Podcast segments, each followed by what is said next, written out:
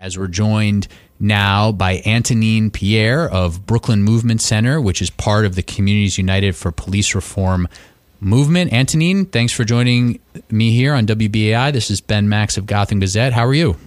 Hi, Ben. Thanks for having me on. Thank you very much for joining us. And I do want to mention before we get into our conversation, I said it at the top of the show, we had invited NYPD Commissioner James O'Neill on the program. We had a lot of interest from his spokespeople. They were not able to, in the end, make it happen for him to join us today. But I want to make sure folks listening know that that invitation was extended as well. And we're hoping to hear from the police commissioner in the coming weeks.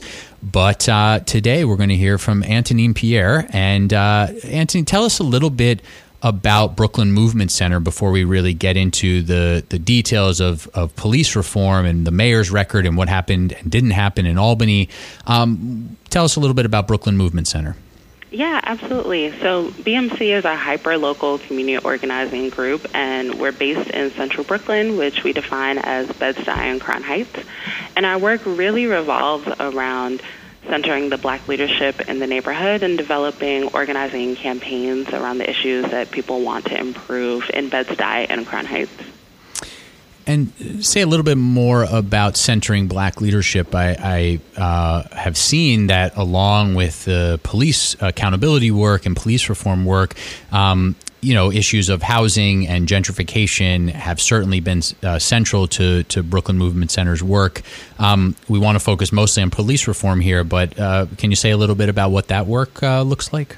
Yeah, absolutely. So when we think about Central Brooklyn, we think about how we actually do organizing work that's going to improve people's lives. It's hard to just work on one issue because we live multi-issue lives, right? So that means that our work has centered on education, on gender-based street harassment. We've done citizen journalism work, and we understand that what is most vital is to be a political home for Black leadership in the neighborhood, particularly as these neighborhoods are under attack when it comes to gentrification, right? As many of the Black homeowners and longtime residents of the neighborhood are actually getting pushed out. So we see ourselves in some ways as sort of the last bastion against the changes that are coming and have been coming for longtime Black residents in the neighborhood. And what does a little bit of that work look like to sort of try to stave off the negative consequences of gentrification? Is that about trying to educate people in the community about certain things? Is it about trying to affect city policy? Yeah, absolutely. So a lot of our work is around affecting city policy as well as self-determination work. So, for example, our food justice working group has evolved into the Central Brooklyn Food Co op, which is really looks at how do we ensure that people who have lived in a gentrified neighborhood for a long time can have access to great, healthy food. And when we say access, we mean not just a store opening in their neighborhood, but we mean a place where the food is actually, the cost is accessible, that it's really a community center that offers childcare and cooking lessons, right? That we try to look at solutions that both can be within our community and also outside of our community. So a lot of our police reform work has been, how do we actually work on big policy changes at the city and state level that are going to affect the lives of people in Bed-Stuy and Crown Heights? So let's move into the police reform work.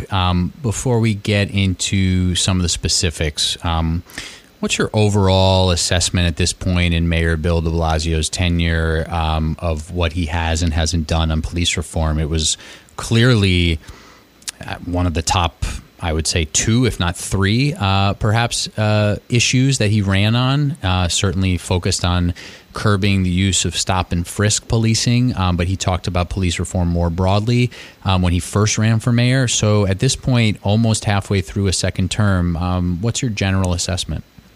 Yeah, I think the mayor has actually done a really great job on rhetoric about policing and rhetoric about police accountability, where I think we as police advocates and the mayor's administration would disagree is how much of that rhetoric has actually been realized in policies that will affect people's lives. So what we, as we push for police accountability on lots of different fronts, right? Whether that's passing the Right to Know Act, which requires police officers to give an ID card when they stop people and ends unconstitutional searches by police, or if we're talking about recourse for families of people who have been killed by police, like Eric Garner or Delron Smalls or Saheed Vassell, what we find is we face considerable opposition from the mayor's office, from the mayor's administration, which is in conflict with the rhetoric, the really good and exciting and inspiring rhetoric sometimes that he shares about policing. And the policing conversation with the mayor's administration often gets reduced to, let's have NCOs, let's have neighborhood policing. Right. So de Blasio says we've retrained the police force in de-escalation. We're retraining in implicit bias. We've launched neighborhood policing. What else? We're we've reduced arrests by tens of thousands every year. But you're saying that all is positive, but there's key missing pieces. Oh, absolutely. Mm-hmm. So what we find is that when the mayor talks about community policing, he says that they want people to know the names of the officers on their block, right? And what gets really hard about that is that that's not what communities of color and queer folks, trans folks, immigrants who are constantly harassed by police, they're not asking to know the names of the officers who are harassing them. They're asking, if an officer harasses me, I want to see that person held accountable. That is the way that I know that the government actually cares that they're harassing me, right?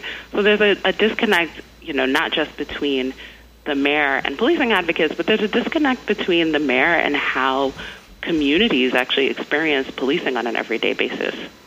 And he says that even if he's defensive about some of the accountability, as you indicated, officers not being removed from the force, and we'll get into some of those specific examples in a moment, but he said he hears from people every day, and it's borne out in some of the arrest numbers that policing on the ground is far different than it was. Is that your experience? Is that your organization's experience, your coalition's experience? Has there been a demonstrable change in how policing is done on the ground in areas like Central Brooklyn?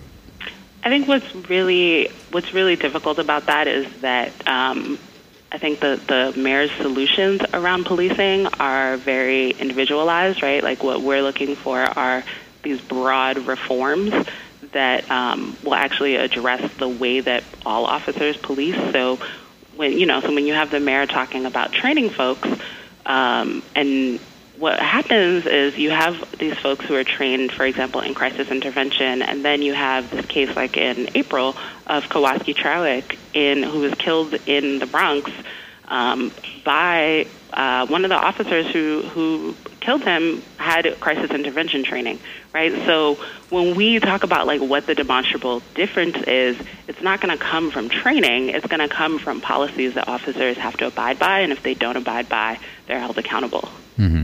And so let's talk. Let's go on to accountability then. So obviously the highest profile example of this is the death of Eric Garner. Officer Daniel Pantaleo, who was sort of floating around in limbo for a really long time, continuing to collect a paycheck, even earning overtime at a desk job after he was taken off of active duty. And then finally, an NYPD administrative trial prosecuted by the Civilian Complaint Review Board wrapped up recently, and we're waiting to find out the results of that.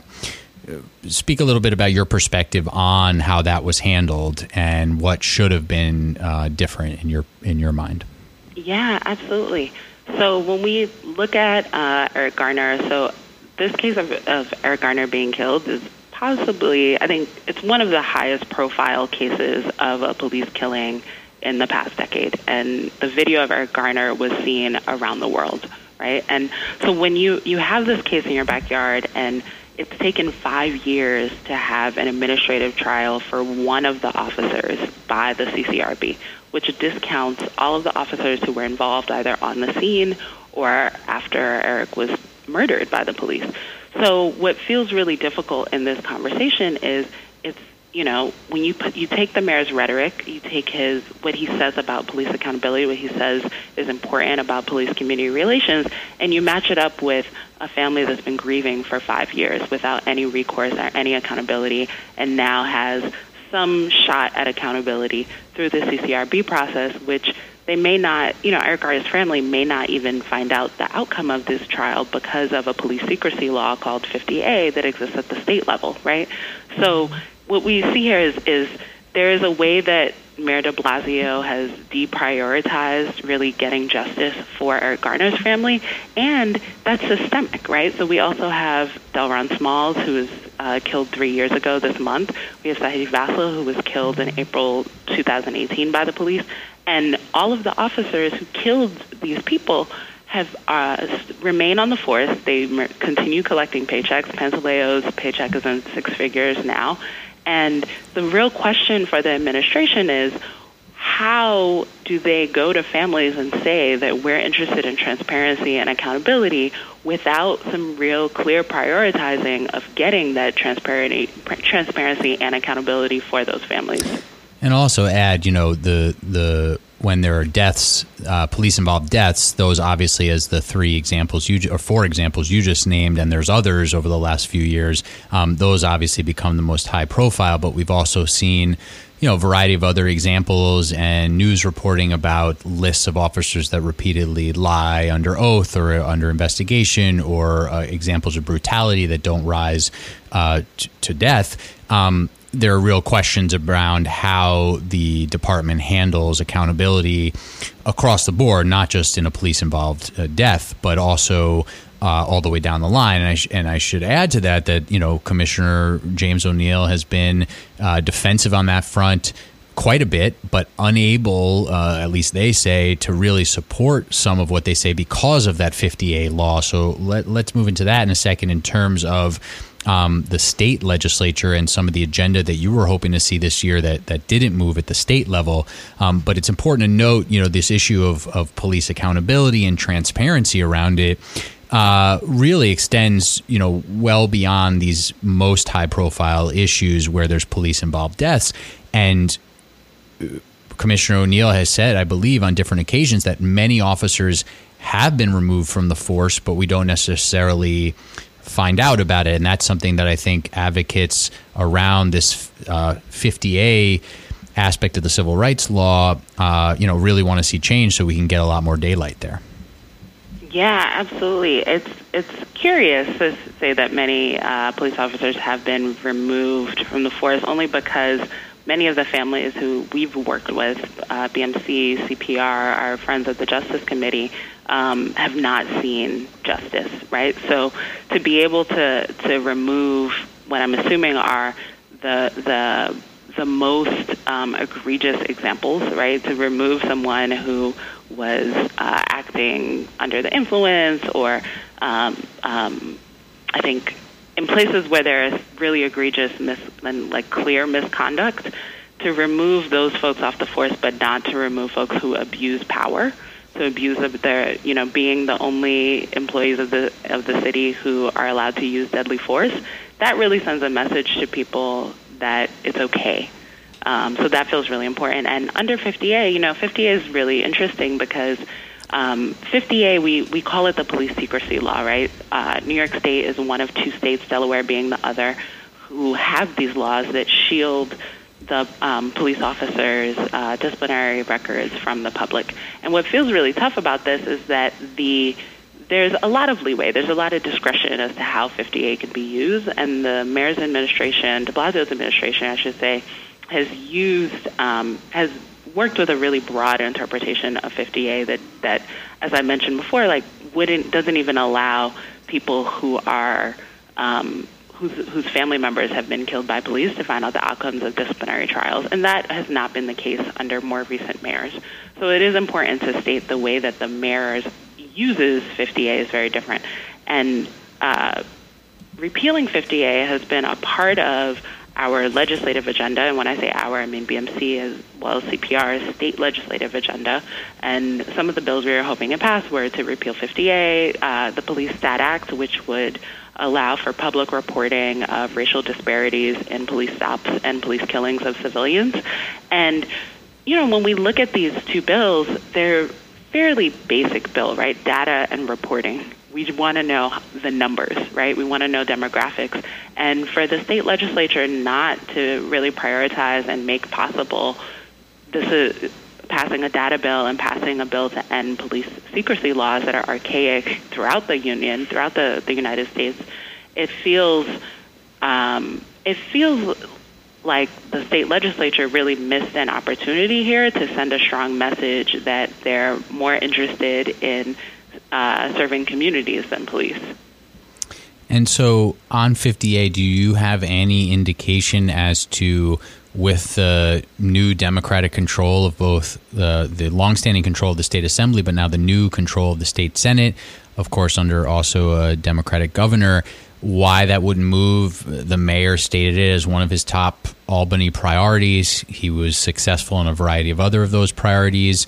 Any insights into why that was not successful? No, I think that's actually a great question for our state legislative leaders, Andrea Stewart-Cousin and Carl Hastie. And we've got a couple more minutes here, so let's talk about something also coming up at the city level. This is the 2019 Charter Revision Commission.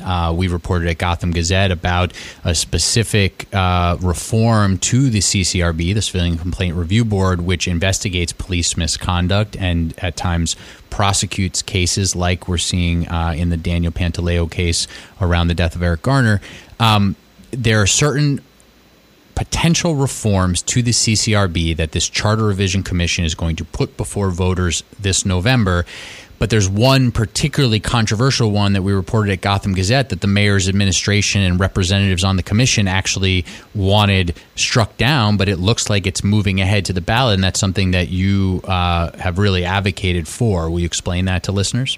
Yeah. We've advocated, and I really want to give a big props to Iris Baez, mother of Anthony Baez, killed by police in 1994, and also the mother of Mohamed Ba, who was killed by police in 2012, who really, really fought and to the bitter end to make sure that this ballot initiative could come up.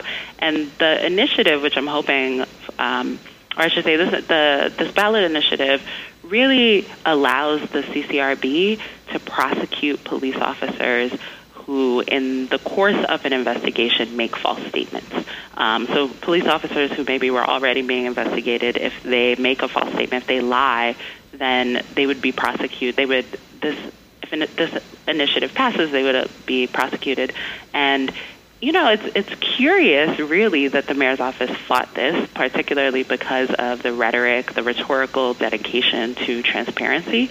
So I'm really looking forward to what the electorate has to say about this, particularly because I can't imagine why folks wouldn't want public employees, police officers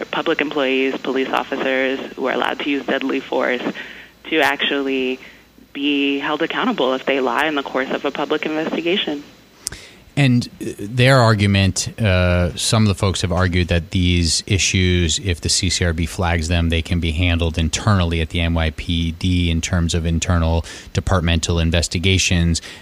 Do you have insights into whether that actually happens? Is that something that we just don't know how often that happens because of some of the secrecy and the 50A that they, is used sometimes to hide those personnel records?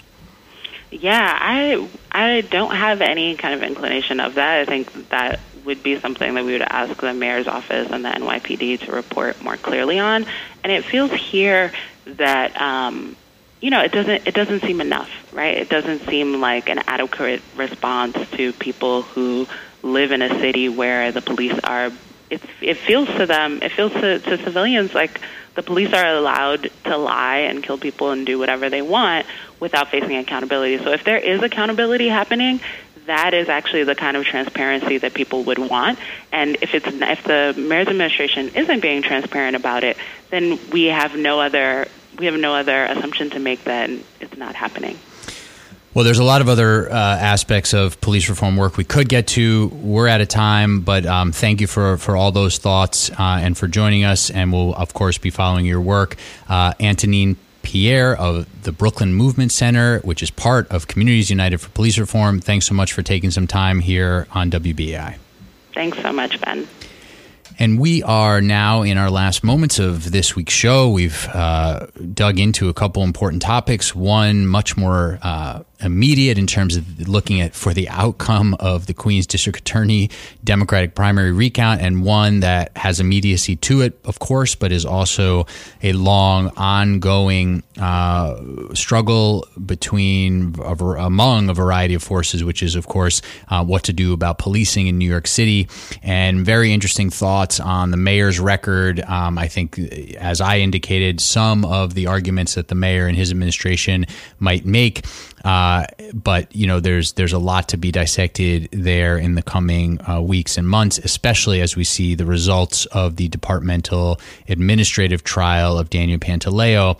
If we see them, I think it's assumed that at some point we will see them, but they don't have to be made public. And that could get quite interesting if we don't find out the results of that for quite a while. But we will return to these subjects and more. Thank you for listening here on WBAI to another episode of Max and Murphy. This is Ben Max from Gotham Gazette. We will talk with you again next week.